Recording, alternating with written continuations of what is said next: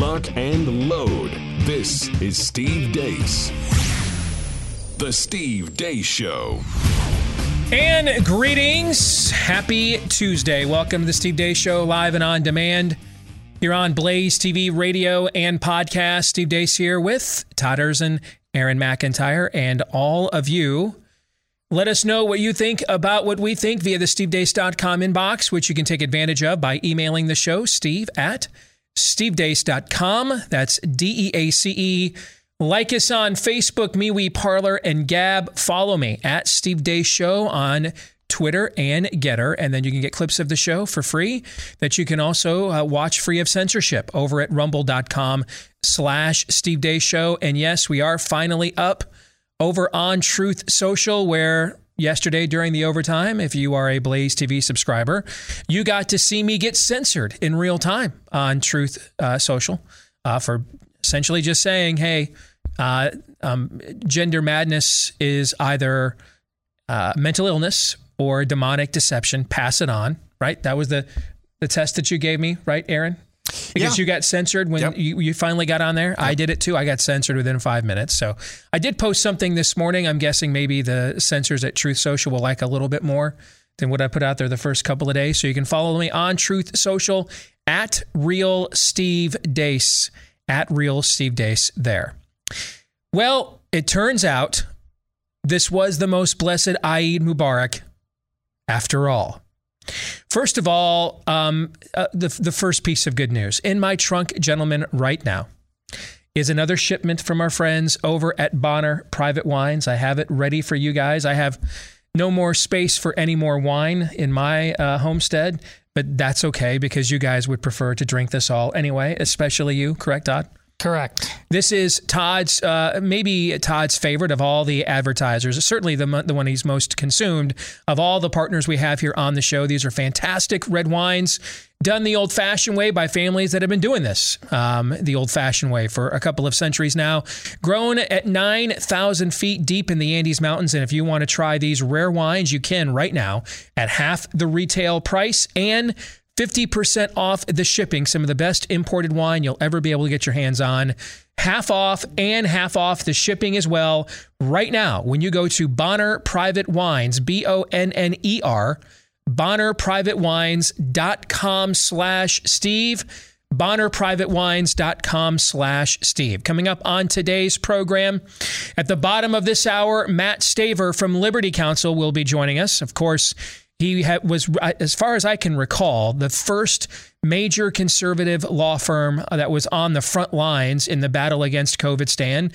He is still waging that battle, but given the momentous news that we may be on the brink of, I would be remiss if I did not ask him about that as well. Uh, so we'll get to that with Matt Staver at the bottom of the hour. Fake news or not, coming up next hour, we're actually going to play fake news or not with a think piece written by one of our colleagues today here at the Blaze. So that's coming up next hour. And then are we on the brink of the end of college football as we have known it? We'll get to that with Pop Todd. We'll get to that with Pop Culture Tuesday coming up uh, towards the end of the program. But of, of course, we first begin, as we always do, with Aaron's rundown of what happened while we were away. What happened while we were away brought to you by an actual insurrection. Last night, the biggest scandal since the last one unfolded as Politico obtained a leaked draft version of a majority opinion in the Dobbs v. Jackson case at the Supreme Court. That case, as you probably know, deals with the Mississippi law banning baby killing after 15 weeks gestation. More on the scandal aspect of this a little later. In the meantime, that majority opinion leaked to Politico was written by Justice Samuel Alito. And not only does it uphold the Mississippi law, I can't believe I'm saying this, it also repeals Roe v. Wade in absolutely no uncertain terms. Here are some excerpts from the opinion. Alito writes We hold that Roe and Casey must be overruled. The Constitution makes no reference to abortion, and no such right is implicitly protected by any constitutional provision, including the one on which the defenders of Roe and Casey now chiefly rely the Due Process Clause of the 14th Amendment. Alito continues Roe was egregiously wrong from the start. Its reasoning was exceptionally weak, and the decision has had damaging consequences. And far from bringing about a national settlement on the abortion issue, Roe and Casey have inflamed debate and deepened division. More, the inescapable conclusion is that a right to abortion is not deeply rooted in the nation's history and traditions. On the contrary, an unbroken tradition of prohibiting abortion on the pain of criminal punishment persisted from the earliest days of common law until 1973. What's not clear right now is the breakdown of the vote, but early reports coupled with last week's scoop Justice Roberts would not be writing the majority opinion seems to indicate a 5 4 ruling with Alito, Gorsuch, Kavanaugh, Barrett, and Thomas in the majority. Go back in your own shoes 15 years ago, and a visitor arrives from the future to tell you that President Donald Trump appointed three of the five Supreme Court justices who successfully voted to overturn Roe and couldn't have done it without the help of Mitch McConnell because that's what it looks like is about to happen. Now, back to the scandal aspect of this. The leaking of a Supreme Court opinion, especially a landmark one such as this, is unprecedented in modern times. The leading theory on how this was leaked is that a clerk for radical leftist Justice Sonia Sotomayor leaked the document to the Politico reporter who ran with the story in an effort to, I guess, bring about public backlash before the official opinion is handed down. There is a connection between a Sotomayor clerk and this same author, as the former had quoted this clerk in the past. Another theory is that because the author of the piece is primarily on the national security beat, that the court's cybersecurity could be compromised, but when you see what I'm about to tell you, that seems now unlikely. The reaction from the left was uh, unanimous. Vermont Senator Bernie Sanders immediately tweeted out that Congress must pass legislation that codifies Roe v. Wade as law. Minnesota Senator Amy Klobuchar was apparently just sitting around last night, not doing anything, when MSNBC called her for a hit. And then is going to be a decision for Congress. And it makes the election for the House and the Senate um, more important than any we've seen uh, in our lifetime. This morning, devout Catholic Joe Biden didn't even address the scandal of leaking the document, instead, calling on Congress to pass a law allowing baby killing. Right on cue as well this morning, Senate Majority Leader Chuck Schumer announced the Senate will hold a vote on codifying Roe v. Wade as law. It's clear top Democrats at least suspected this was coming, and as Todd pointed out last night, are so depraved they think baby killing is a winning issue for them in November. And that's what happened while we were away. Aaron's montage brought to you by Better Spectacles. If you like the glasses I'm wearing, and I get a lot of uh, positive comments about them. Uh, the good news is you can own a pair just like this and maybe even nicer with our friends over at Better Spectacles. I know what you're thinking. Hey, I've got a problematic prescription. I've, I need bifocals or I need progressives. I'm a little far, I'm a little near. Well, that's me. Uh, I'm a little far and a little near as well. I, I, have progressive lenses too. And so we no longer have to be relegated to the dorky frames with our problematic prescriptions. We can get the cool frames that all the, uh, the regular cool kids are able to get too. So whether you are one of those regular prescription cool kids or you're one of those problematic prescriptions like me, uh, you can get right now, if you go to betterspectacles.com slash Steve, you can get 61% off 61% off. That's their introductory offer. And they throw in handcrafted Rodenstock eyewear, imported, engineered from Germany, which is what I'm wearing. They throw those frames handcrafted in for free to get you started today at betterspectacles.com slash Steve. Again, that is betterspectacles.com slash Steve. In today's overtime, we're going to get into a new study that says, you know, those masks that were maybe saving your life, they weren't. Uh, they actually might have been killing you uh, the entire time. We will get into that uh, coming up today in the overtime. If you are a Blaze TV subscriber, good news for you. We will record it right after today's program. And then it will be uploaded for you later today at blazetv.com slash deace. That's blazetv.com slash deace, D-E-A-C-E. And that's also where you can go to get a discounted subscription so you can watch that and all the other dis, uh, exclusive uh, content that we do each day here at Blaze TV, blazetv.com slash deace. Let's get to the montage. And we may be on the brink of a day that many of us thought would never, ever arrive.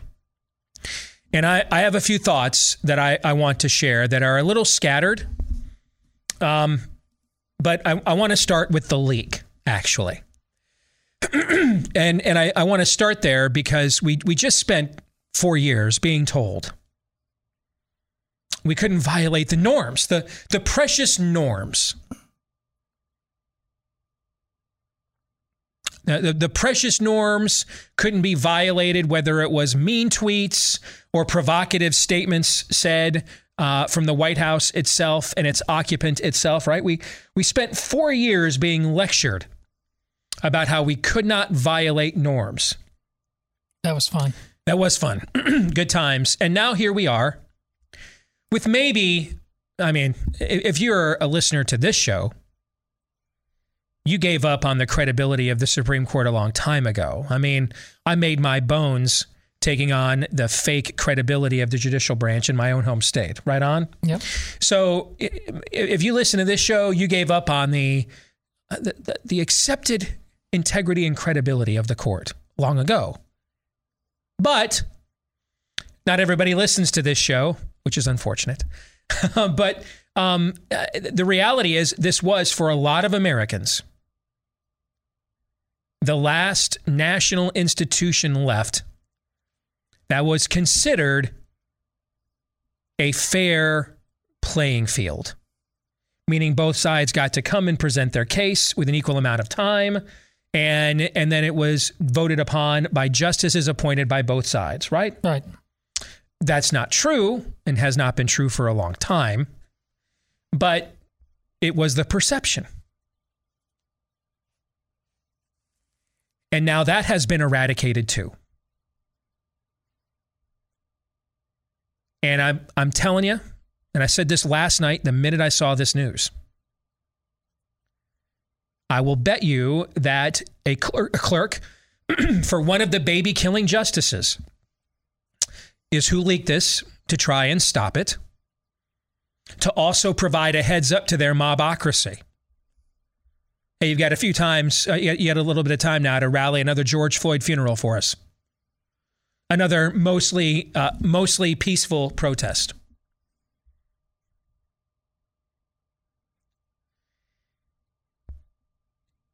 there are now, and it's official now, there are no neutral institutions left in America. There are none. Now, there, now, now, if you're listening to this, you're like, I'm sorry, am I listening to a Steve Deace show from uh, 1999. I wasn't even doing shows like this in 1999. Of course, most of you know this. Too much of America did not and they now do. And this is another example of what we're up against is not political, but spiritual. This is a religious like zealotry and fervor that, that commits acts like this. You're, people do things like this, they don't do them over politics. They don't. They do them over their idols. They this is this is the behavior of someone who is watching their shibboleth of the damned be smashed right in front of their face. That's what this is. And that's another reminder that what we're up against here is a religious, cultic like fervor. Now, we've already had California come forward and say that it will enshrine baby killing in its constitution if the Supreme Court overturns. I went and looked at the makeup of every state legislature in the country this morning. I could only find, by my count, one, two, three, four, five, six, eight others that right now would have the makeup to do that pending the upcoming election. Those states are Connecticut, Hawaii, Illinois, Maryland, Massachusetts, New York, Rhode Island, and Vermont. Those are the only states I could find. Even, even states like Oregon and Washington, there's enough of a Republican presence there. Now, maybe they'll cross over and vote to enshrine abortion into the state constitution. I actually don't think you'll see very much of that. Why? Because most people are in a state legislature because they want to run for Congress or Senate one day. And it is one thing to take a position that says, I, I just don't believe in striking down Roe versus Wade, and I'm personally pro life. That's a scam. We, we, we, I mean, how many times Of did I do that show, you know, smashing that canard, right? But now we're talking about affirmatively. Now that there is no more fig leaf of Roe v. Wade, perhaps we shall see. But should that occur, now that that fig leaf is gone, your nakedness is there for all to see. You are now going to affirmatively vote for the killing of children and put your name on that. And you will have no future. None. You'll have no future nationally in the Republican Party by doing that. Guys, just to prove my point, we were reminded earlier today that Ben Sasse is still a U.S. Senator. Had you, do you remember that when he got, how, he's still in office. I mean, there's all kinds of people that have been uh, on, in, in the GOP that have been quiet as kept the last 25 months of COVIDstan and unprecedented impositions on our freedoms and liberties that have now leapt to a podium or a press release with this news. You have no national future whatsoever in the Republican Party. None. A lot of times, being a state, leg- state legislator is a thankless job. These people don't get paid a lot of money. Unless you can work your way into a position of leadership, it's really not something a lot of people want to do for 20 or 30 years of their life unless they have real convictions, meaning that um, it, it's harder to be an opportunist in a state legislature than it is nationally. There's just not as much money in Portland, Maine as there is in Washington, D.C. And so, a lot of times, those are breeding grounds for people with future aspirations. You will have no future in the Republican Party on a national basis. None. Being affirmatively pro killing, because we're not even talking about pro choice now. That language is gone. We're really talking about you want to kill children and you're fine with enshrining it. Next, one of the things that I will be fascinated to see, and I would urge all of you that call yourselves Christians to watch very carefully as well, is in 2020, we even still had some high profile Christian leaders, John Piper, Beth Moore, just a couple of names. Tim Keller's another one, uh, names that came to mind of people who thought it was problematic to vote for either candidate in that election. Now, those of you that are longtime listeners to this show, you know that I was sympathetic to that argument in 2016. We had a Republican nominee with absolutely no record whatsoever on anything and a more than questionable past, who I stood 10 feet from when he admitted he's never asked God for forgiveness because he's never done anything wrong. And I worked for the campaign where he was out there literally lying about his own staffers banging our candidate uh, and just uh, no amount of gaslighting was off limits. So you'll forgive me if I went into the fall slightly dubious of his promises. But then he got elected, right? He did. Then he started keeping some promises, right? He So, did. so now we have a record, right? So the three of us, neither of the three of us voted for him in 2016, right? Right. All three of us did in 2020 because Right. now there's a record. Now there's a record to contrast, not cliches, not talking points, a record. Prior to COVID, his record was very good. Post COVID, not. okay. Not a blessed Eid. No, it was not a blessed Eid for the last year. Thank you. All right. It was more of your typical Eid if you live in the parts of the world that celebrate it. That's what 2020 was like. It was a very blessed Eid, though, the first three years. Yes. Okay. So the three of us voted for him because now there's a record, but we had several evangelical Christian leaders who didn't, the, the record didn't matter. In fact, I believe, didn't John Piper write a piece equating uh, the boastfulness of Donald Trump to um, the immorality or something that is, of, of policies of Democrats. I seem to recall he wrote something along those lines, and we did a show about it Yeah, at that so. time. Well, if this goes down, make sure you take copious notes of who among those people celebrate this opinion. Because now you're going to find out were those people really just taking an uber, maybe misguided, but uber principled position because of what Donald Trump can do to alienate people unnecessarily? Or are they the evangelical or Christian version of the bulwark? You're about to find out, right? So yes. I would I would pay very close attention to that.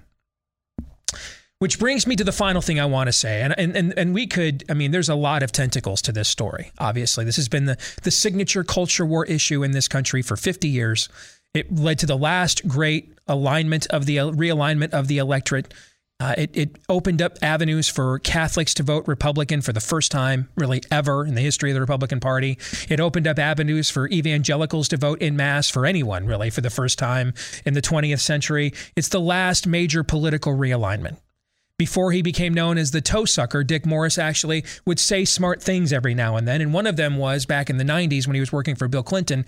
He said if the court ever overturned Roe v. Wade, I mean, Republicans would, would drop to 35, 40% of the Catholic vote because the rest of Catholic social teaching, as it's currently taught, pretty much lines up with Democrats. That might be a slight exaggeration, but the spirit of what he's saying isn't necessarily off, right? Yeah. Now that's before issues of that's before gay marriage got codified, and that's before what's a gender, right? Okay. Sure. So now there's a couple of other ish, moral issues that your church may have an issue with beyond just abortion, but.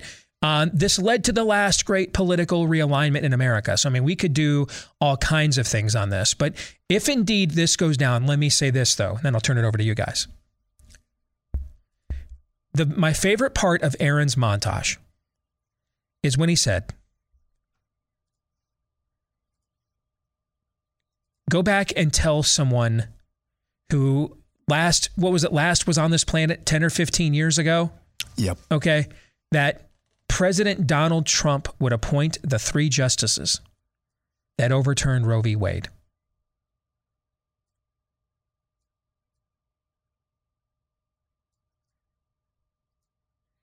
So many times in my career, I have heard from other believers, well, what about King David?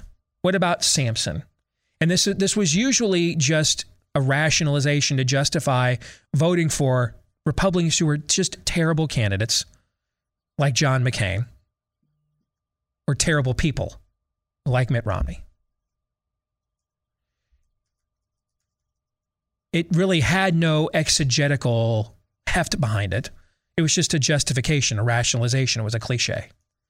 I remember in 2016, there were some Christian leaders even comparing Trump to Nebuchadnezzar. And I'm like, you guys, no.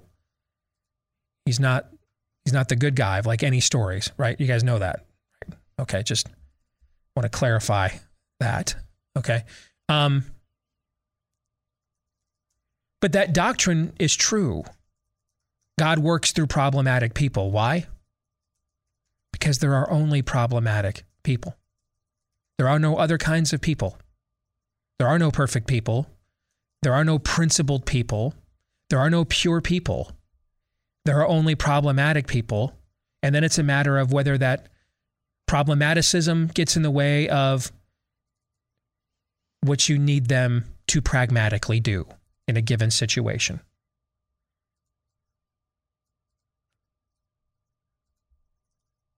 A lot of you gambled on Donald Trump in 2016. We did not. If this goes down, blessedly and once and for all, your gamble paid off. And and we all owe Donald Trump a thank you. Every one of us that have been or thought about being pro life for the last 50 years owe him a thank you. Because if Hillary Clinton had won, we wouldn't be here. And I wanted to make sure that that got said today before we went on and said anything else. So, gentlemen, the floor is now yours. Well, uh, President Biden came out and uh, is saying that none of the major religions over the thousands of years of their history have ever come uh, to the point of understanding when life really begins. Uh, well, yours does, for starters. I, I'll let everybody else, uh, blessed I their way through the other uh, faiths, but yours does. Now, a lot of people don't understand it. I've explained it before, but the, when the Catholic Church excommunicates somebody, it it only recognizes what the individual has uh, done to themselves in their sin and their unbelief. Joe Biden before this, but now, along with Nancy Pelosi and whatever what other Catholics de jour decide to do this, they will be willfully excommunicating themselves. And that needs to be recognized. We are in here and no further territory. This, this cannot stand. So I'm speaking on behalf of my tribe right now, and all of you who watch the Steve Deace Show who are a part of my tribe. Uh, and I don't care what party you're in. You, if if you are truly pro life, you need to be loud about that because this is a man who, in the name of your faith, as the most powerful leader in the world, is saying that as a matter of goodness and truth, we should be throwing babies into volcanoes to make it rain. He needs to end now.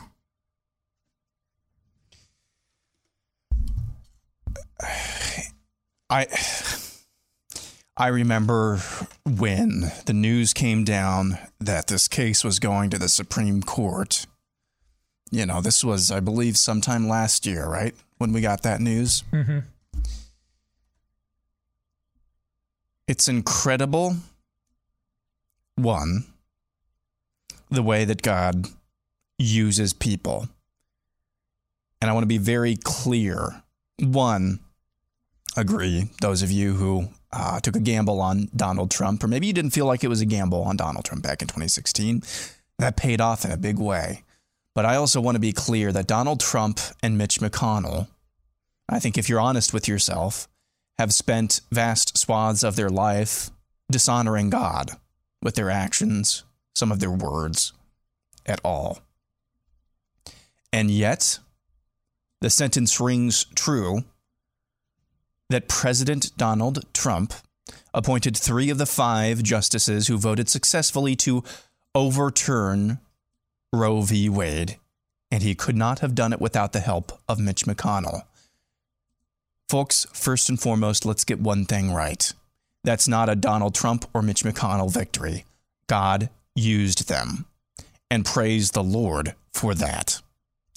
That is first and foremost. I, I believe if this is true and this ends up overturning Roe, first and foremost, our praise does not go to Donald Trump or Mitch McConnell first. It goes to the Lord for using those broken vessels. And that should be another lesson for all of us as well, especially in this climate that we're embarking upon there are going to be a lot of bl- broken vessels out there. And you can keep me accountable to that as well. If I want to throw the baby out with the bathwater here, there are going to be a lot of really broken vessels who have spent a lot of their lives really dishonoring, really dishonoring their creator. As long as we don't give up our closed hand issues, our closed hands uh, principles, meaning those things that we are not going to compromise on, no matter what the party is, no matter what the person is, no matter what the figure is. As long as we don't go about doing that, we must be open to working with those people on things that we do agree with. And at the end of the day, it's not our own will, it's not our own power, it's not our own works, it's God working through broken people. Because as you've said many times, Steve, there are only broken people praise the Lord for that. Matt Staver at Liberty Counsel will join us here next. Stay tuned.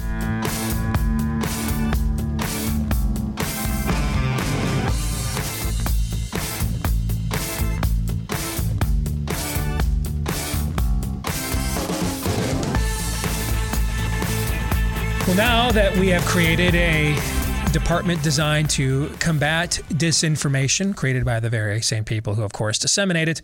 One has to wonder what's next. Free speech is under attack, which is why, when you have an opportunity to support companies like Patriot Mobile, America's only well, American cell phone provider, uh, please do so because they are passionate about free speech, your constitutional rights, Patriot Mobile has plans that fit any budget. Their 100% US based customer service team promotes ex- and provides exceptional customer service. My family took advantage of that last fall when we finally bit the bullet and made the switch to, uh, from T Mobile over to Patriot Mobile. We thought it was going to be a huge hassle. That's why we put it off for so many years, but it was not.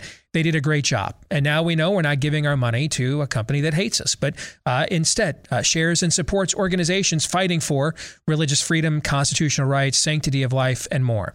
Veterans and first responders, your heroes. So let them know when you go to make the switch that you're one of those, and they'll give you even extra savings. For the rest of you, you can get a free activation right now with the offer code Steve if you make the switch. A free activation with the offer code Steve when you go to patriotmobile.com slash Steve. Again, patriotmobile.com slash Steve, or give them a call at 972 Patriot. 972 Patriot. Matt Staver at Liberty Counsel, as far as my memory can recall, was the first major conservative legal firm to jump into the fray against what uh, we uh, have nicknamed COVIDstan on this show. And it's good to have you back on the show, Matt. How are you? Very good. It's good to be with you, Steve. Well, we initially wanted to get an update on a couple of things going on with COVID in the military, but we would be remiss. Yeah, obviously, some other news has broken since we scheduled this interview. Uh, the, Chief Justice of the Supreme Court, John Roberts, is now verifying the authenticity of a leaked draft of a majority opinion from the U.S. Supreme Court that would strike Roe versus Wade down in totality via its decision in Dobbs versus Mississippi. Your reaction, Matt? Well, I'm elated by this development. Obviously, not the leak, but by the draft opinion that we see. The leak is just unbelievable that this would happen. Whoever did this will obviously, I believe, get caught, certainly if it's a law clerk. With one of the justices uh, that is very radically pro abortion, that law clerk's career, their law license, I think, is toast. Uh, but I'm sure they'll get to the bottom of it. Besides the leak, which is stunning in itself, the draft of this opinion is absolutely stunning as well. It is a superbly written brief or opinion. Uh, authored by Justice Samuel Alito, joined by a majority of the justices, 98 pages, 31 pages of appendix. That includes all the state laws on abortion.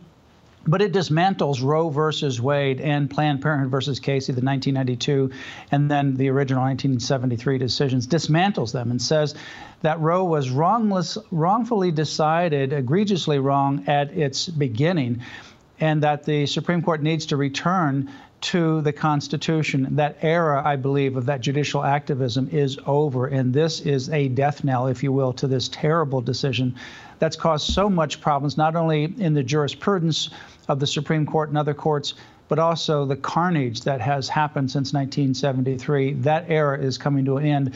This battle now will return to the states as soon as this opinion is released officially. That was my next question. Can you walk our audience through then if we have a complete and total overturn of Roe? Does this essentially does this issue now essentially become hand-to-hand political combat within each individual state? I know that some states already have laws on the books in anticipation of Roe v. Wade one day being overturned that would automatically outlaw abortions in those states. We will see some states like California has already pledged to enshrine it into its constitution. I looked at the makeup of every state legislature this morning. By my math, I, I see only eight other states that I think right now, as constructed, probably have the, the makeup to follow California in, uh, in, in, into that fold. But are there enough states that would then enshrine it the other way that we're not going to kill children here, or would this still now kind of be mercurial? on a almost a county by county bit level like you know prohibition is it a dry county or not can you walk us through that process yeah, it's going to be sort of ground combat, hand to hand combat, if you will, on the state level. But don't forget the federal as well, because there's going to be efforts both ways to, for example, pass the Born Alive Infant Protection Act, because some of these states like California are considering infanticide, like New York and Virginia, they were considering that at one time. And so some of those states are not only going to abortion, but actually after abortion. So there's legislative active activity on the federal level. There's also going to be activity on the federal level to push a codification of Roe versus Wade. I don't think that's going to pass. However, elections do matter, and you just never know. You have to go to the polls and vote for the right people. On the state level, what you're going to find is the vast majority of states are going to ban abortion. Most of them will ban it almost uh, entirely or in a way that it essentially bans it entirely. You're going to have a minority, a handful of states like California, New York, and some other states that will go the other radical extreme. But you know what? I think those states are already losing people. They're losing representatives in the Congress because people are leaving those states. They already have bankrupt policies, and this will bankrupt these states even more and put blood on their hands and really distinguish them from the rest of the states. But I think this is a great decision. It literally dismantles everything from 1973 on. It literally puts it uh, to the trash can and says the Supreme Court was wrong. So every abortion decision from the U.S. Supreme Court since 1973 is going to be overturned. That also means, Steve, that some of the states that had these laws, and all the states had laws that banned abortion to one extent or another or severely restricted it, those statutes for the most part, will come back into existence. So some states won't even have to do anything. In fact, in some states that would be more moderate or perhaps even more liberal, some of those original statutes will come back into effect. They were stopped because of the Supreme Court's 1973 decision, but they're still on the books. Many of those states did not take those laws off the books. So when the restraining uh, decision of the Supreme Court's decisions are removed, then those laws will come back into effect. So you're going to have a huge impact on saving millions of lives. And then there's going to be some real battles that will take place in some of these other liberal states. And then the battle will continue on the state level. So state elections and certainly federal elections are going to be more important than ever. One last question on this front. I was reading through the opinion myself this morning. I got about halfway through before I had to get to work. One of the things that stood out to me uh, is Justice Alito specifically going after the modern idol shibboleth canard of stare decisis, which yeah. uh, originally meant the preponderance of precedent, right? That's why you guys and your have all those law books and what courts decided on previously contested cases. And in the last, uh, especially post Roe era, has kind of come to mean anything any judge with a jurisdiction they claim for themselves conjures out of the bowels of their depraved mind, no matter what statute or constitutional clause of it violates is now the new law and we have to obey and there's nothing we can do.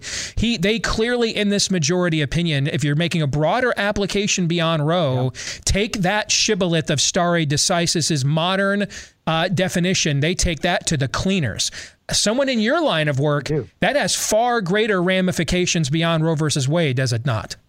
It absolutely does. Not just Roe versus Wade, the same sex marriage opinion of 2015, or Obergefell, and other cases that have been wrongly decided. And then they've just continued to issue these bad decisions based upon bad case law.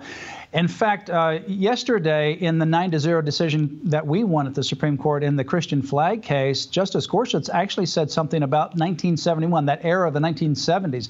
He's referring to the Lemon versus Kurtzman case that the court is abandoning. He said that that era of this judicial activism is over. I asked myself and asked others, I said, I wonder if this is a good portent for this abortion decision. Obviously, it is.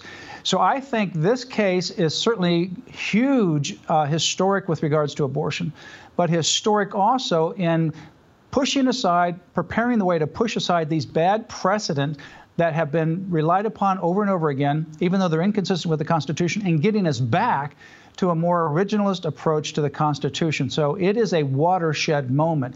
And I urge the court, I'm sure the court is looking at this, they can't wait till the end of June like they normally would on a decision like this. I think they have to speed it up and mm-hmm. get this decision issued out to the public and have it officially uh, entered in the record very quickly. You want a nine nothing case with a Christian flag in this Supreme Court, man? How'd you pull that one off? Unbelievable uh, unbelievable. Yeah, yesterday we got a nine to zero decision in the Shurtleff versus City of Boston case. That was the Christian flag case. And believe it or not, Justice Breyer wrote the decision. I never hmm. thought I'd see the day, but here it is. And so yesterday was a great day. We got that decision, historic, to get a 9 0 decision, especially on a religious free speech or a religious exercise case. And then that evening, yesterday, last night, this opinion was leaked. And this opinion, you know, when you read the article, you wonder, is it really true? And then when you read the opinion, the draft opinion, oh my goodness, This is a stellar opinion written by Justice Alito, and I can't wait for it to become officially released by the United States Supreme Court. That day will come very quickly, I, I assume. But we need to pray for these justices because it puts a target on their back, mm-hmm. literally, mm-hmm. not only with their harassment, but also even their, their physical safety, because these people will be targets the opposition is so radical and so livid. It's it's frankly, you know, demonic in my view. There were screams out in front of the Supreme Court last night. And, and so we need to pray for their protection because it's not over until the case is officially released for publication. Let's get to the ongoing battle with COVIDstan. That was well said, by the way. Let's get to the ongoing battle against COVIDstan. And we have managed to, on several fronts, push back uh, uh, many of the vestiges of this monstrosity uh, so far in the first quarter of 2022. One glaring exception, though, uh, exception though, is our military and the tyranny yep. is still being waged uh, ruthlessly there. You're representing an individual uh, by the name of Corey. Tell us about this case. Well, we represent uh, men and women in all the branches of the military, all six branches, and we were in court last week with regards to an Air Force cadet. He was number one in his class, and they want to kick him out, just like they want to kick out people with 25, 30 uh, years, 20 years experience, people that can't be replaced. At the same time, there's no more masking mandates by any of the states. Even in the Marines, you don't have to quarantine anymore if you are COVID positive. You can sleep in the same barracks as people who are not COVID positive. They don't have the masking in the in the military. They know that it's causing physical harm. It's killing, injuring individuals. It's not effective. We had a Navy ship with 100% vax uh, sailors, and one third of them got COVID. So, why, in the midst of all this, in fact, when we have a three star and a two star general that have said that unvaccinated pose no risk to the military, to the services, to military readiness, why are they continuing to press it? I think it's because Biden's DOD wants to purge the military of Christians and people of faith. So, our case, we've won a number of injunctions, but we're urging Judge Day in our case to issue class relief, give injunctive protection, legal protection to all the members of all six branches of the military. Because, Steve, last week, I shed, I told this to the judge too, because last week, uh, Tuesday, a week from a week ago today, uh, we actually received calls and communications from military members who were suicidal, mm. uh, who we were able to talk uh, from that self harm. Uh, they're under incredible pressure. It's unimaginable. Uh, the spouses are under such pressure, they're considering self harm. We've seen people commit suicide from the pressure, and we've seen people injured and have died from these shots in the military. So we need to stop it.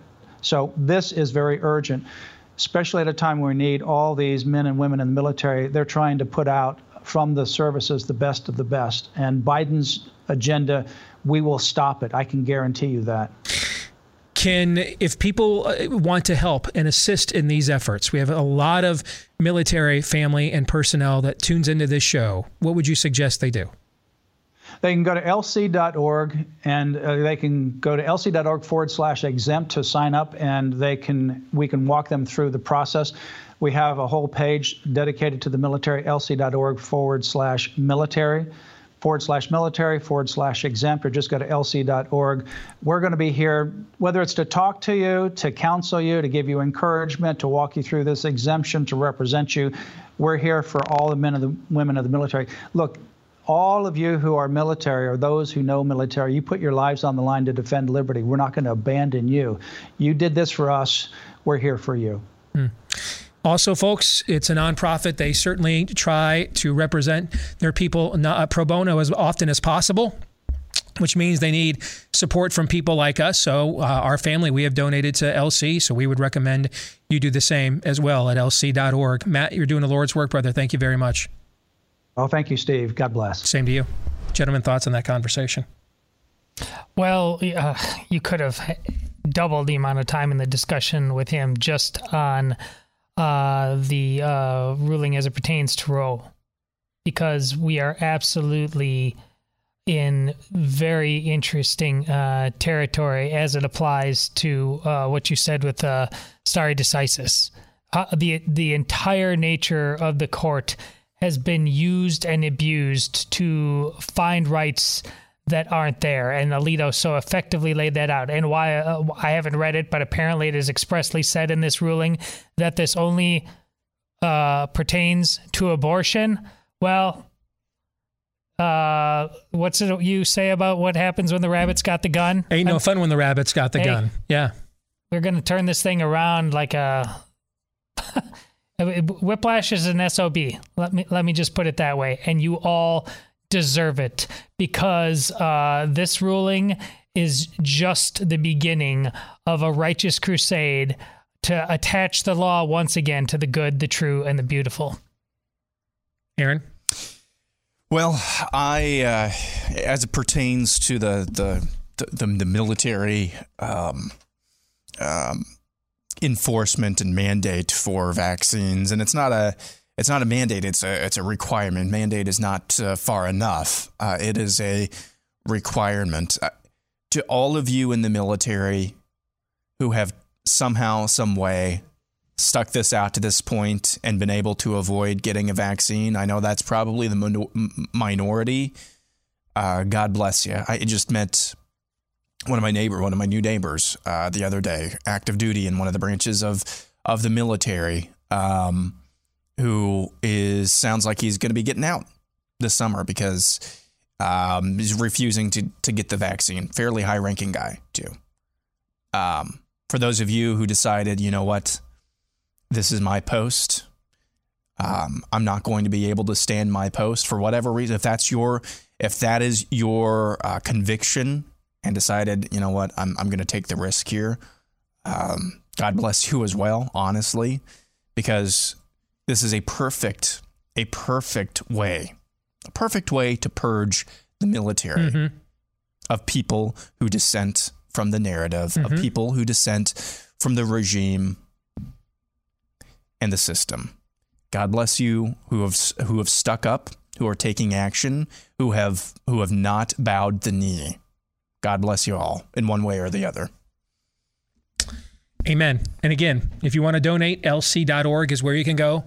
lc.org. I've known Matt for a long time, and he is not a compromiser. lc.org and lc.org slash military is where you can go if you are military personnel and you're looking for help. lc.org slash military. We'll come back. Fake news or not, in hour two is next.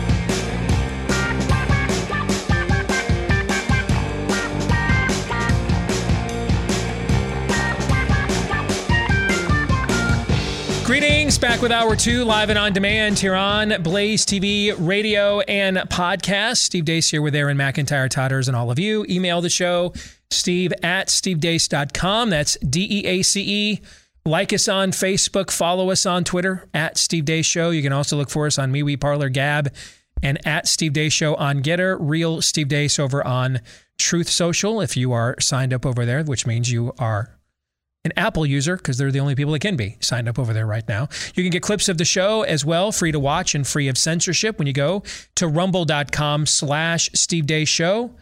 Rumble.com slash Steve Deace Show. And again, the last name is D E A C E.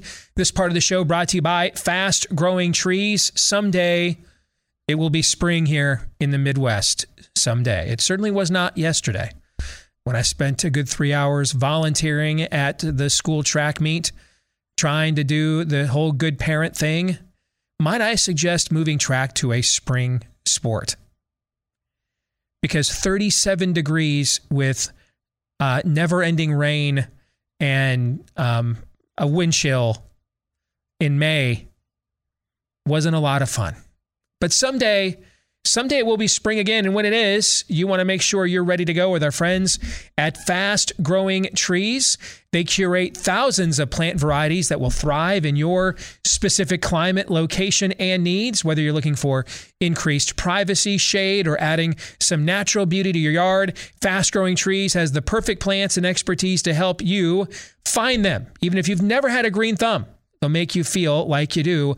One million home gardeners have already seen what fastgrowingtrees.com can do for them. If you want to as well, uh, they've got a 30 day Alive and Thrive guarantee. So you can trust everything will be healthy for years to come and go to fastgrowingtrees.com slash Steve right now to get 15% off your entire order. That also means you don't have to go to the store and have all that dirt and everything in the back of your car.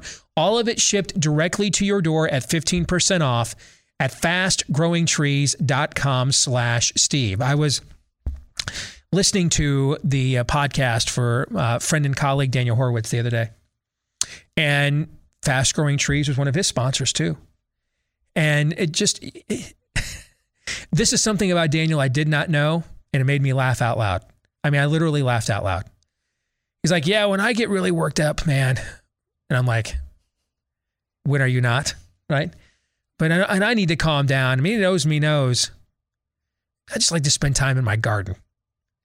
And I mean, I, I just, I didn't know. I mean, we've been friends for 10 years. I had no idea that Daniel Horowitz had a green thumb and liked to chill out in his garden. Just like right? you. yes, just like me. Yes. I just was that it just goes to show you cannot judge a book by its cover. Like I can comp- I mean I I, I kind of don't see the transition from spleen displacement to and now so you know um, some lilies. I, I don't I don't see that, but hey, you know what? Whatever to each his own. Whatever works uh, to get you to wind down. So speaking of Daniel, he has a piece up today over at the Blaze analyzing the impact that overturning Roe v. Wade would have. So, this week for fake news or not, and we'll discuss this piece with Daniel when he joins us tomorrow as well. But this week for fa- for fake news or not, we're going to do something. I don't know that we've ever done this before. Have we ever taken something written or said by one of our colleagues and broken it down for fake news or not? I don't think we have. Not for fake news or not, no. So we're going to do it here with this piece that Daniel has written. If you've not had a chance to read it yet, it's titled Horowitz Five Observations and Outcomes from the Supreme Court's Likely Reversal of Roe and Casey. All right, again, it's titled Five Observations and Outcomes from the Supreme Court's Likely Reversal of Roe and Casey. And that's what we will be talking about this week for fake news or not. So we're going to take these one by one, gentlemen, and then we will ask you do you believe that this is fake news or not? Okay. Okay. Number one, uh, Daniel says the decision is a shield, not a judicial sword. Uh, contrary to all the hand wringing from the pro abortion left, this decision doesn't directly prevent a single woman from killing her baby if she so chooses, and it won't practically result in anyone losing out on the so called right in the scheme of things. Far from taking this decision away from the people and the states, as the left typically does in landmark court rulings, the Dobbs draft opinion actually reinstates the issue with the states. As Alito uh, writes in the rough draft, quote, in the years prior to Roe v. Wade, about a third of the states had imposed or had liberalized their abortion laws, but Roe abruptly ended that political process and imposed the same highly restrict, restrictive regime on the entire nation, and it effectively struck down the abortion laws of every single state.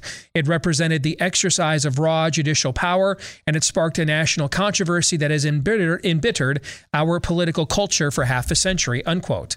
Henceforth, Daniel says, deep red states will likely ban abortion completely. States more in the middle will, will place restrictions on later term abortions and other gruesome practices, and the blue states will likely double down on promoting even more. Maryland and California already have bills to allow killing babies after they're born, and undoubtedly, following this decision, they will fund abortion programs for out of state baby killer refugees. Amazon is already offering to pay people to travel for abortions, and this will also become a cottage industry. Thus, even if 20 states completely ban abortions, nobody will be too far from a place where they can't sacrifice their child to Moloch. Contrast that with the decisions from the court that prevent red states from enforcing immigration law, criminal statutes, defining marriage. We're taking masks off of kids, and we don't have anywhere near, to, or we don't have anywhere to move beyond the reach of the court on our side. Thoughts on that? True news. I would say it's uh, overall it's true news. This is just going to reset things to pre 1973.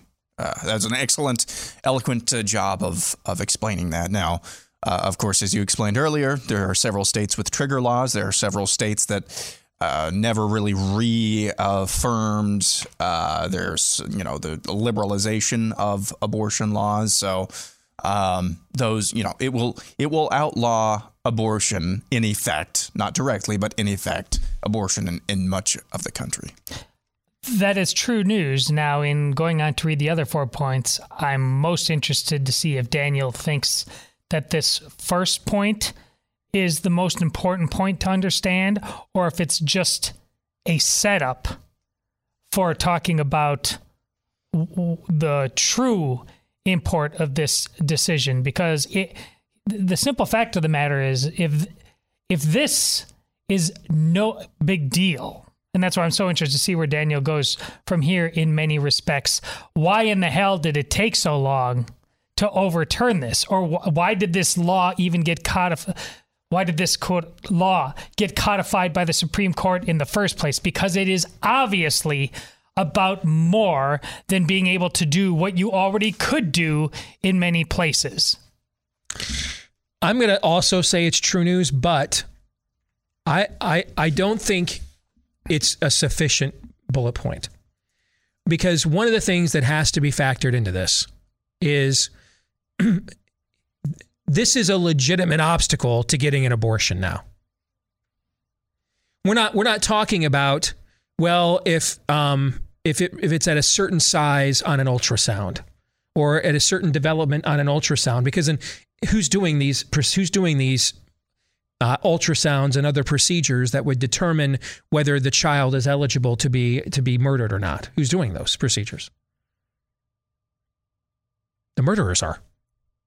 Right? No, does anybody go to a doctor? Hey, can you measure the the extent of my fetus for me? Because that, that's going to help me decide whether sure. I go down the street to Planned Parenthood or not. Sure. See, so Kermit Gosnell was doing those things. Yes. Planned Parenthood's doing those things.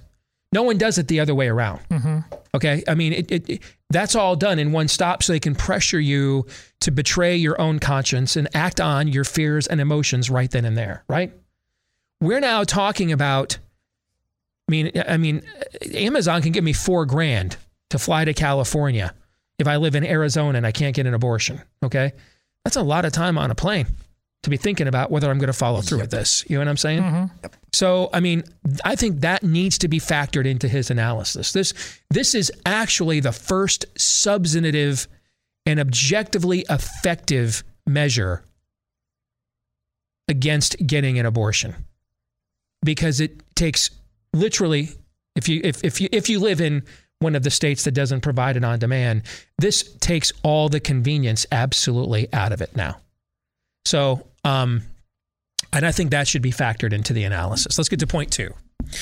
He says red states should move forward on many other issues. He writes For decades, red state governors and legislatures, and sometimes even GOP controlled Congresses, refrained from doing the right thing because of the fear of federal courts interfering based on past erroneous case law.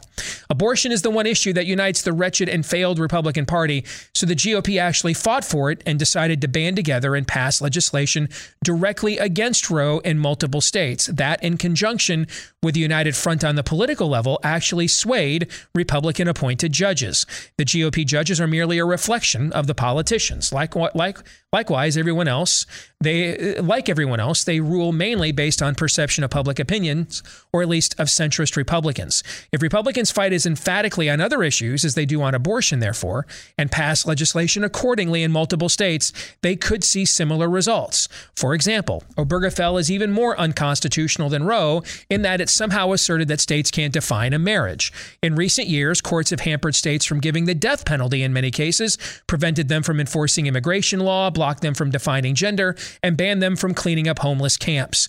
There is no reason why states should take any of these things sitting down. They should pass laws even in opposition to those past rulings. Alito's opinion could be used for many of those cases. One of the central points of his opinion in, is the affirmation of Gluck, Gluck, Gluck, let me try that again. Glucksberg's test for a fundamental right to be so, it must, quote, be dup- deeply rooted in a nation's histories and traditions, unquote.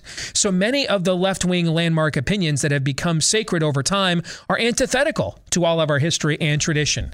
They must therefore all be challenged. In fact, there's no time like the present. State legislatures should convene and pass numerous common sense bills that were previously stymied by erroneous court precedent based on phantom substantive due process, a legal fiction that is implicitly overturned in Alito's draft opinion. This is Daniel more eloquently and thoroughly discussing the point that Matt Staver and I were talking about last hour, where Alito specifically takes down in his majority opinion the canard as it's currently translated of stare decisis, and that therefore once the courts have ruled that those can those things can never be overruled, can never be overturned. Uh, it's it's in stone. The same people that of course say morality is completely a flexible uh, non-normality. Uh, anything that they write from a judicial uh, bench, of course, is Moses from a from a with on a stone tablet from atop a mountain, and Daniel is saying calling BS on that. Todd. Yeah, this is true news, and this is exactly where I was hoping uh, Daniel was going to go, uh, because the fact that abortion will still uh, be uh, legal uh, in many states and and available to every single American.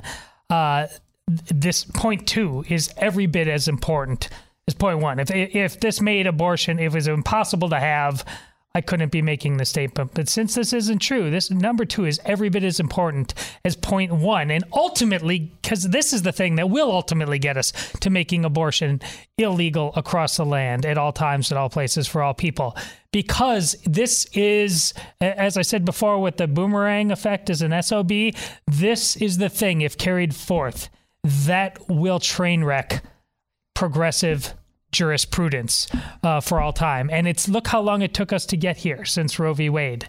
That that is the year of Steve's birth, the year after I was born, and now we are about to uh, become uh, 15 year old men. It it why did it take that long? It's because we've been making bad arguments and been cowards and not understood what the law is and who the lawgiver ultimately is for far too long. Let's get that right, and everything changes. Oh, this is this is absolutely this is absolutely true news.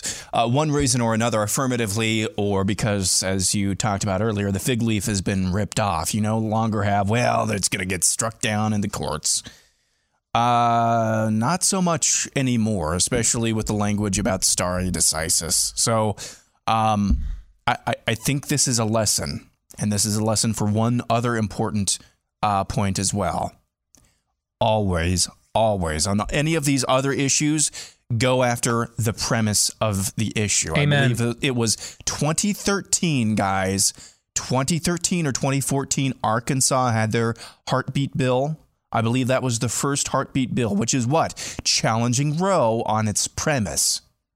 We could have done this at any time. It took us, what, uh, nine years to get from Arkansas uh, with that one, which is ultimately struck down by a federal court, Arkansas to potentially where we are today. That's proof positive. Always argue on the mer- uh, on the premise of whatever it is you're arguing. Agree with both of you. Number three, uh, Daniel says that Kavanaugh and Barrett will make us pay for this. This is somewhat counter to my previous point, but clearly Kavanaugh and Barrett are very reluctant to buck the system and likely screwed us on many other issues because they were saving their political capital for this one. Let's not forget that they have ruled in favor of forcing healthcare workers and military members to get a potentially deadly shot and have screwed us on a number of religious liberty cases, among many other issues. In fact, in many ways, the COVID cases were worse because they are the equivalent of forcing someone to get an abortion, not just making it available. We need to remember that they will likely side against us on many pending issues, and that, frankly, probably affect most of our lives a lot more directly in the coming months and years in order to, quote, maintain the integrity of the court. I'm not saying this opinion is not cause for celebration, but this further underscores point two that states need to blitz the courts via legislation against precedent on numerous other issues all at once while building political momentum and an aura of inevitability. I'll go with fake news on that one for this reason alone. We, uh, you, you may end up being right on that, but we need to let the Holy Spirit do his thing when you make a ruling on this, um, it, it, it not only should it be a game changer for jurisprudence, but it should be a game changer for the soul. Hmm. And so I think we need to wait and see. Um, that's a really good point that, that I is a not, good point. Yeah. not considered, and I was originally going to say a full throated uh, agree, but when you look at them, especially the way this is going down, uh, to further your point, Todd, especially the way this is going down, if they stare down the mob and still don't buckle, I mean, let's be honest as well. Kavanaugh did that. Kavanaugh has already done that. He's got a little bit of a record when he, he was like, "No, I'm not going down." Yeah, the he's the reason he got confirmed. Exactly because of what you're talking I'm not about. He took his fate in his own hands. I am yeah. going to fire the bullet here. Now he's been squishy on a bunch of stuff, just like we thought he was going to be. But if they both stare down the mob and say, "No, this is still where we stand," That's a good point, Todd. So maybe fake news there. I, I think I'm going to, I think I'm where you are. I was originally going to agree, Aaron, with Daniel's point. but you have raised a point that I think is certainly worthy of considering. I agree wholeheartedly with Daniel that they have clearly saved their political capital for this move, clearly. And given given how politicized what I call the Roberts wing of the court is, and Coney Barrett may be the most conservative of that wing. What I mean by that wing is not necessarily ideological, but far too sensitive to uh, political pushback as opposed to following the actual law. Okay. Um, it, it makes some of Amy Coney Barrett's other rulings actually make sense. Create some form of paper trail that we didn't come in here as radicals. We always planned to take down the biggest shibboleth of them all, Roe v. Wade. We, we tried to establish that we were reasonable, right? Okay. We sided with you guys. What did Kavanaugh vote? 80% with the Democrat mm-hmm. wing on the court his first year. Amy Coney Barrett was just a little bit behind that. Okay. Um, but then you turn around and cut off the head and stuff it with garlic of the undead Nosferatu, yeah. the Count Dracula of the other side. And this inspires and then, you to sell and, out again? yeah, that just seems odd, right? Like when you when when when the rest of the gang is confronted with Lucy's undead corpse in her crypt, dragging a little baby back to her crypt in order to consume it as a vampire. They originally thought this Van Helsing figure was really, well, insane, right? Then, when they actually encounter this phenomenon for themselves, they didn't go back to being like, well, we don't ever want to see that again. They got radicalized by that yeah. experience, and now they're joining Van Helsing and trying to head off Count Dracula's uh, convoy caravan before it reaches trans- his home in Transylvania by sundown. Right? right. Okay. Um, I, I, I, I tend to agree with you that it just would be very odd, weird behavior to to crap on the ultimate shibboleth of the damned and then go back to petting said shibboleth. You know what I'm saying? Yeah. Doesn't mean it can't happen.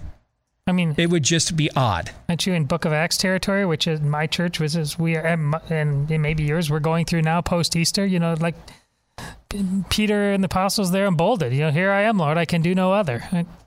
Also, there's the factor of when you stand up to a bully, and this gets to my own personal yeah. experience. See. And a lot of the fear comes from you don't know if you can take the punch and get back yeah. up.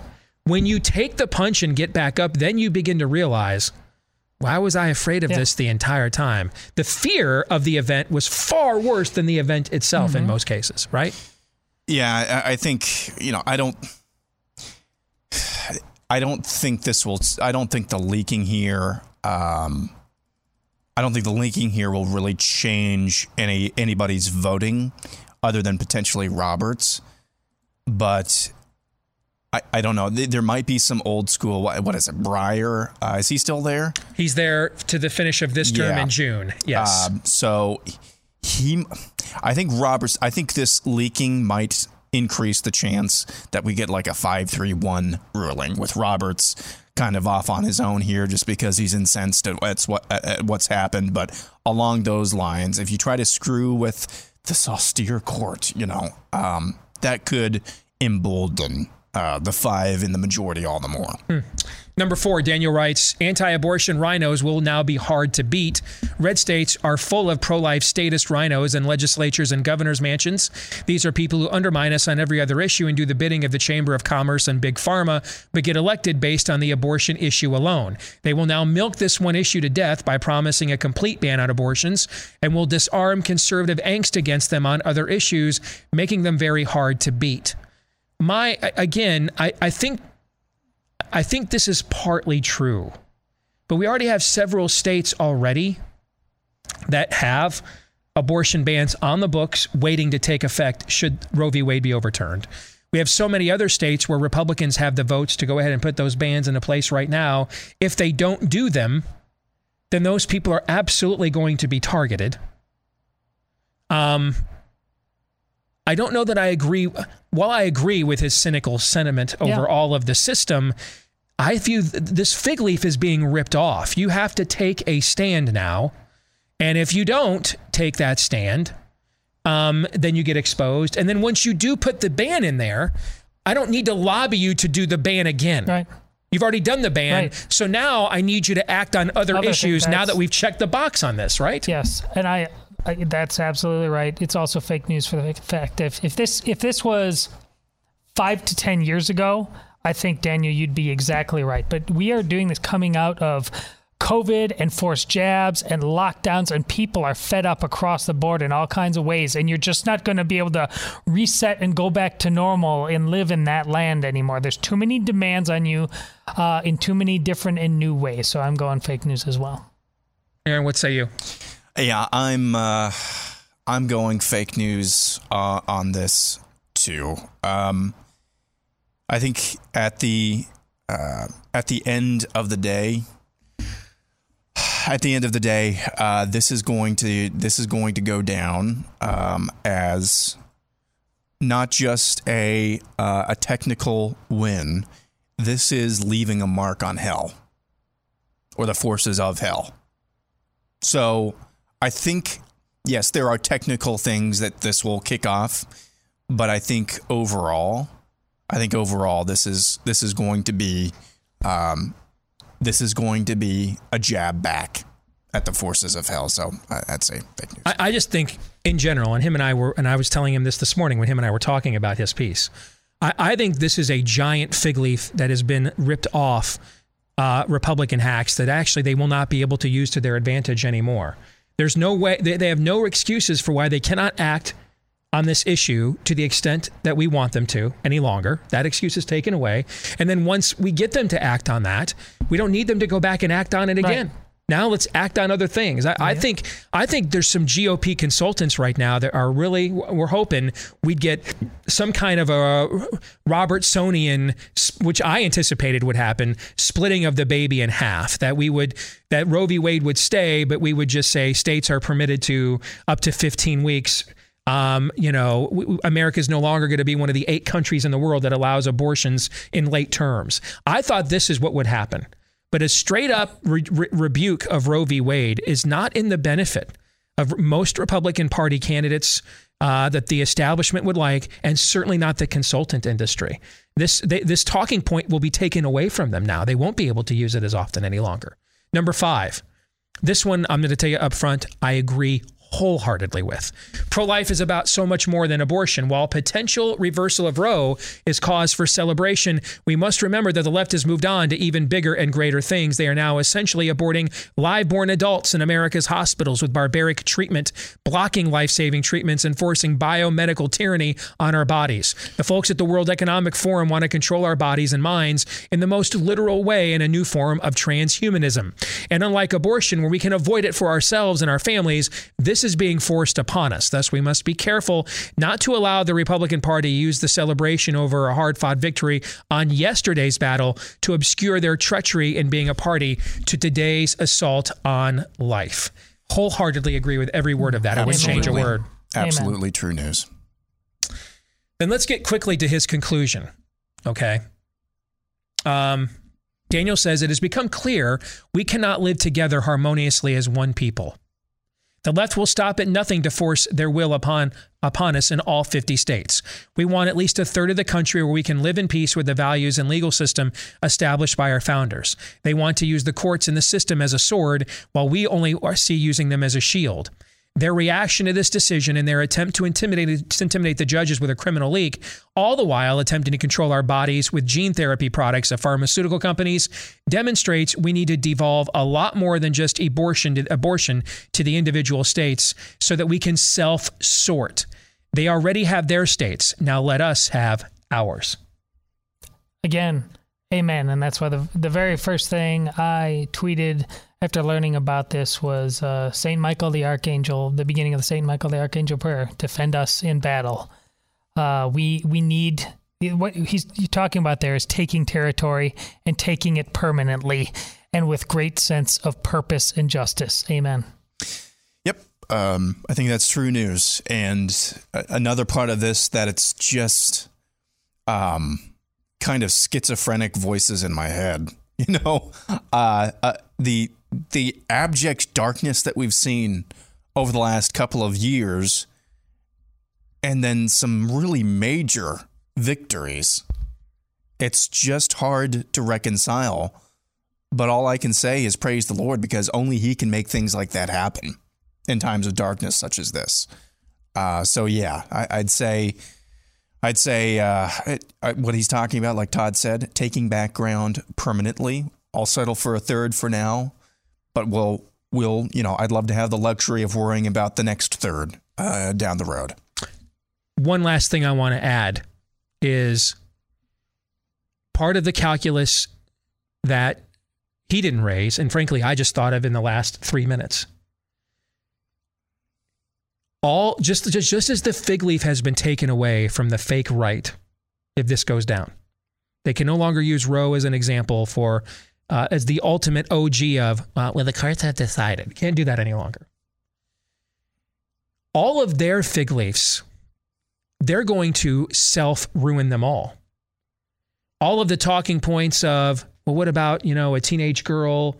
What about the college woman I mean, they're going to go to the most bloodthirsty elements of this.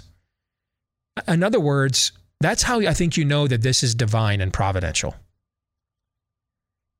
Is the actual truth of where everyone truly is at and has always been at on this is going to come out.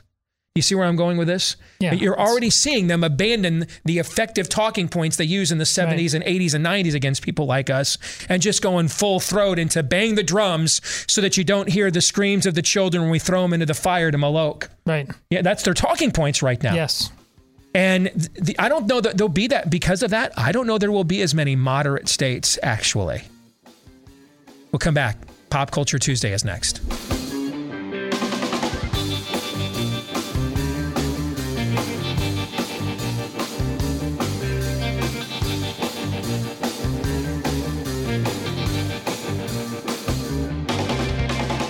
If you're a dog owner, then you know what that uh, that precious little puppy or giant dog, depending on what breed you own, uh, he's a part of your family. And so it means more than just food and water.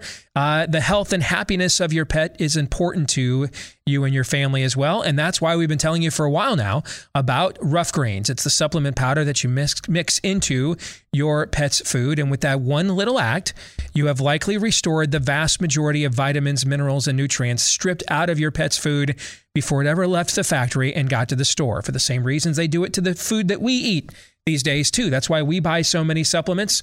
They don't want that stuff to stick around because it doesn't help with mass distribution. So we have to supplement that back into our diets. Well, now there's this for your pet as well. We want you to try it and see if you don't see a difference in your pet in two weeks or less. Make sure your pet likes it. So we'll give you the first 14 day jumpstart bag for free. It's on us it's on us when you go to roughgreens.com. You just pay for the shipping, but the bag is on us to get you started and see if you don't see a difference in your pet at roughgreens.com. R U F F, or call them at 833 Rough Dog. Again, R U F F 833 Rough Dog, roughgreens.com. Let's get to Pop Culture Tuesday when we look at the intersection between what's trending in popular culture and uh, contrast that with the values that we as conservatives are trying to conserve. Over the weekend, a story ha- that has, has emerged that has touched off a firestorm within sports media. And even a lot of people that were like, well, we need to be progressive and modernize our approach, were like, okay, come on, man. Jordan Addison was arguably the best receiver in all of college football last year. Uh, he was a big reason for Kenny Pickett's emergence into a first round draft pick at quarterback for the Pittsburgh Steelers, or Kenny uh, Pickett was a big reason for Jordan Addison's emergence. I guess we'll find out now that they won't be teammates any longer with Pickett in the in the NFL. Um, but uh, because of uh, draft rules, Addison had to return this year. You have to be at least 20 or three years removed from high school. So he was back for this season. That's why he didn't capitalize on being a first team All American and go pro. Well, it was determined or learned over the weekend that USC, and at this point, Lincoln Riley, is Lincoln Riley like you want to hate Nick Saban? It's just you realize that even if he didn't do some of the things you, you, you think he's probably doing to cut corners, he, he'd probably just beat you anyway, right? Don't you kind of feel that way about Nick Saban? Sure. That that he's earned. He, he, he, like no one talks about Bear Bryant and the Junction Boys in the same sentence. It's like that. It's like you know that never happened. The, the, the, level of greatness is so transcendent. That's all anybody ever talks about when his name comes up. Fair? Yeah. Okay. Same with Nick Saban. You may think maybe they're doing something shady. It is the SEC after all. All right. Uh, where you're not off probation, you're just in between. But on the other hand, he's so consistently great that you just realize even if he wouldn't have to, even if they were. What's happening here with Lincoln Riley since he got to USC is this is the it's been a while since we have had a villain coach in college football. Somebody's just like everybody just can't stand and hates. He's he's getting really close as a guy that a lot of people really liked about a year ago with what they have done with the transfer portal, okay? And now there is a report that USC has offered Jordan Addison via name, image, and likeness $3 million and a home to transfer from Pittsburgh to USC. Now, it should also be noted the other school that he's looking at now is also Alabama. So we should mention that too. Okay. But this story has touched off a firestorm of people that have kind of had their, all right, man, enough is enough moment. And even people that were adamantly, in some cases, well, the players lack agency and they should get to move like the coaches do. Um, they're even now saying, okay, we need some kind of regulation here. Before I turn this over to you, Todd, because when I do, I'm going to grab a Snickers. I won't be going anywhere for a while because I know you have about a two year uh, stored up rant right. on this, Everybody ready to roll. Knows. Okay. What I think happened here, Aaron, before we both turn it over to Todd and then realize we get the show's over and 10 minutes later. Okay. Uh, what I, I think what's happened here is two of the worst impulses in our culture unintentionally conspired together to create this tumor that may end up ruining college sports as we've known it. On one hand, um, the idea that there's there, right now there's 400 and, there's over 400,000 athletes within the NCAA when you count all the divisions. Okay, mm-hmm. 1% of them maybe are worth money, more money now than whatever education inducement they're being offered for their athletic or physical prowess. Maybe 1% of them are worth more than that.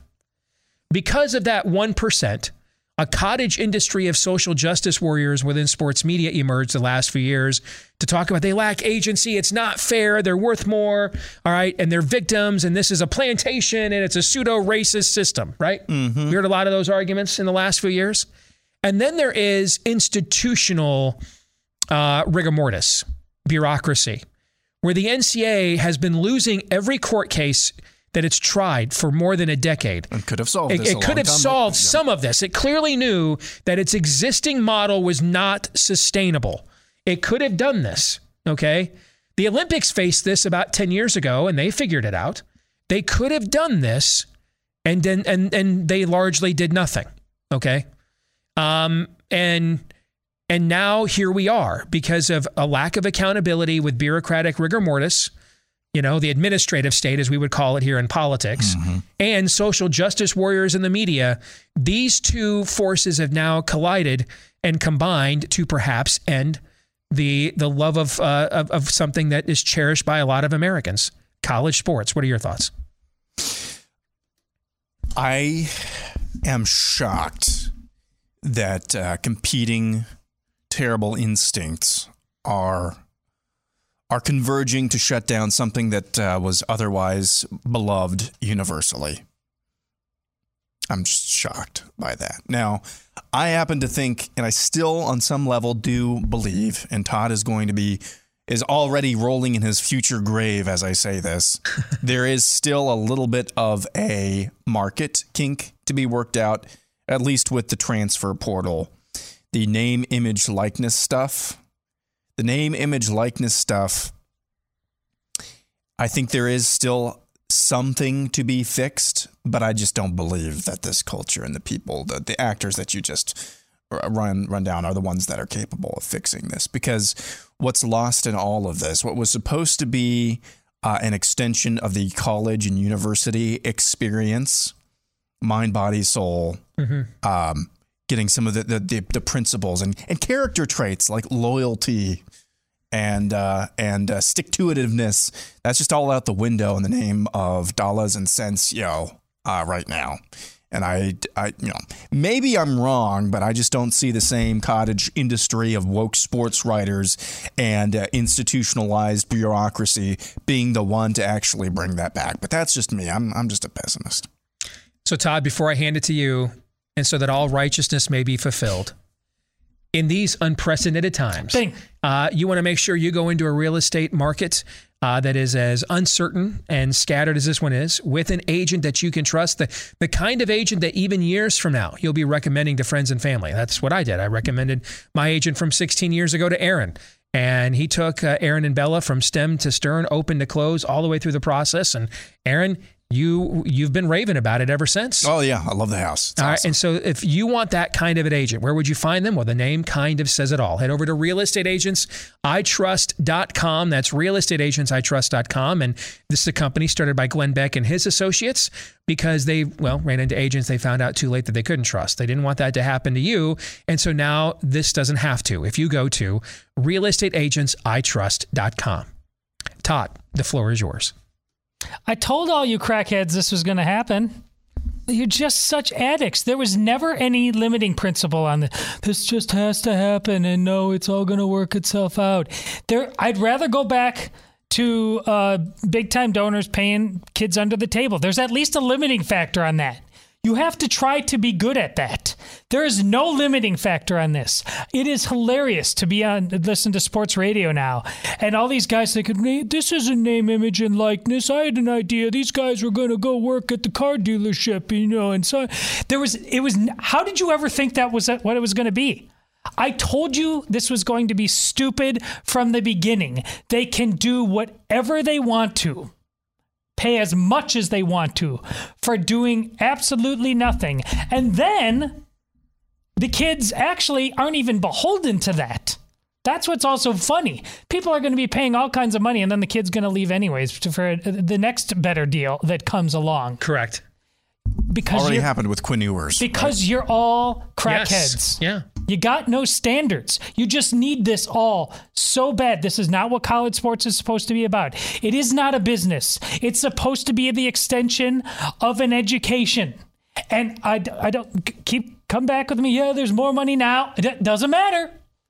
First things, this is a football, and this is a football when it comes to college sports. It's an extension of an education. And all of you got too greedy for all your own selfish reasons, starting with the application of when Ed O'Bannon, listen, Ed O'Bannon going after a private company that was robbing him of his name, image, and likeness to make money, and he didn't get anything, is an entirely different thing that nobody seems to care about or understand than a college that is treating you like a god for four years and paying for your ed- own education.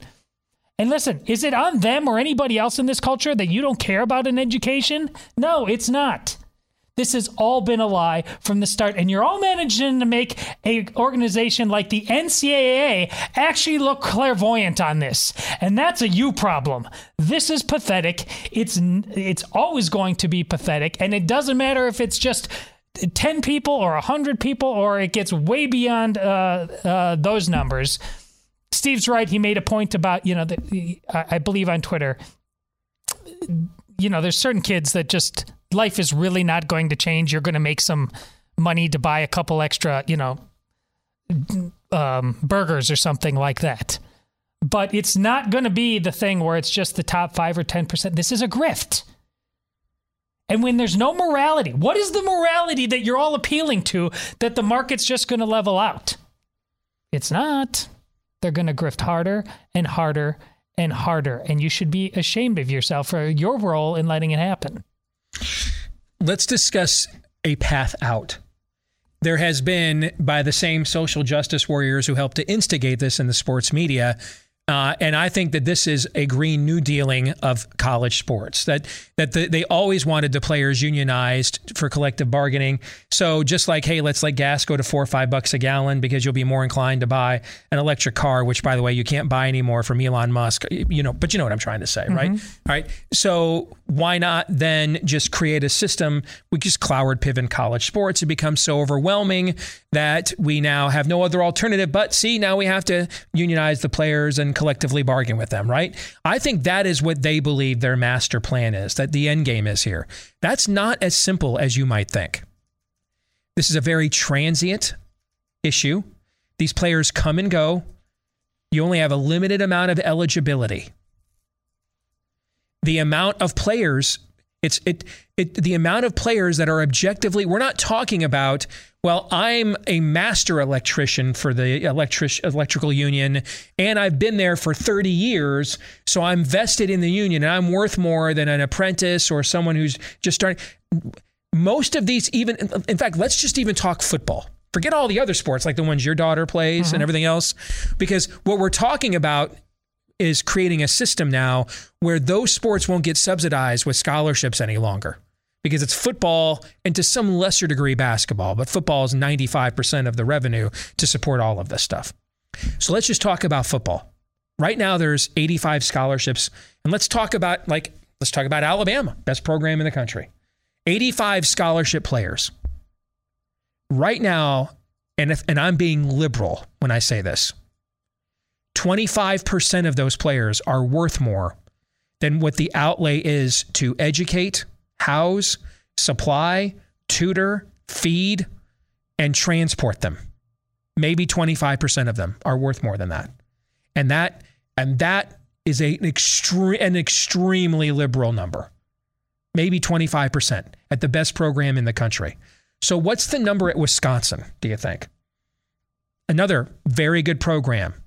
Uh, you know, they'd be in that next tier with a with a with a, you know, uh, that would be like your Michigan kind of Texas A&M, you know, tier. Fair? Mm-hmm. So if 25% maximum of the players at Alabama are worth more than what the cost is right now to to care for them as a college athlete, which means 75% of those players aren't. What's the number at Wisconsin? It's like 5 to 10%. What's the number at Toledo? Um, 0.5%. You see my point? One yeah. of the better group yeah. of five program. What's the yeah. what's the number at Boise State? Maybe mm-hmm. the best group of 5 program mm-hmm. of the last 25 years, meaning a non-major conference school. Mm-hmm. What's the number there? And so that gets into your argument of what is the limiting principle here? There isn't one. They all most of these players already were subsidies. The vast majority of them already were subsidies, and we're not even to the other sports yet, by the way. We're just talking about the one that pays for all the other yeah. sports. 75% of those players at Alabama, Georgia, and Ohio State, the, the creme de la Clemson, the four programs that are separate from all the other right now in terms of excellence, maybe 25% of those players right now on those 85 scholarships are worth more than what is the cost to feed, house, clothe, equip, train, um, transport them as players, maybe 25% of them.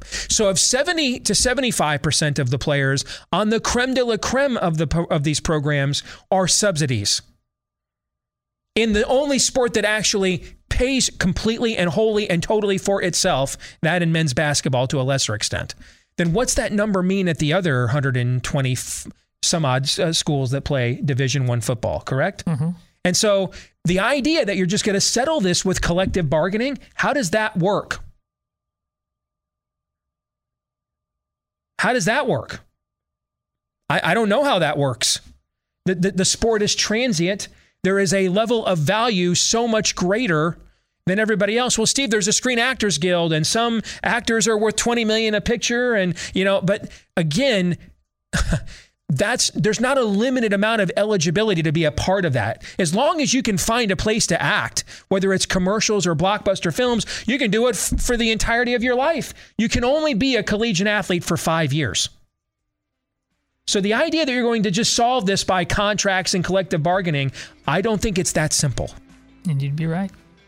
That'll do it for today's program. We're back at it Thursday. We're off tomorrow. So we'll see everybody Thursday. Until then, John 317.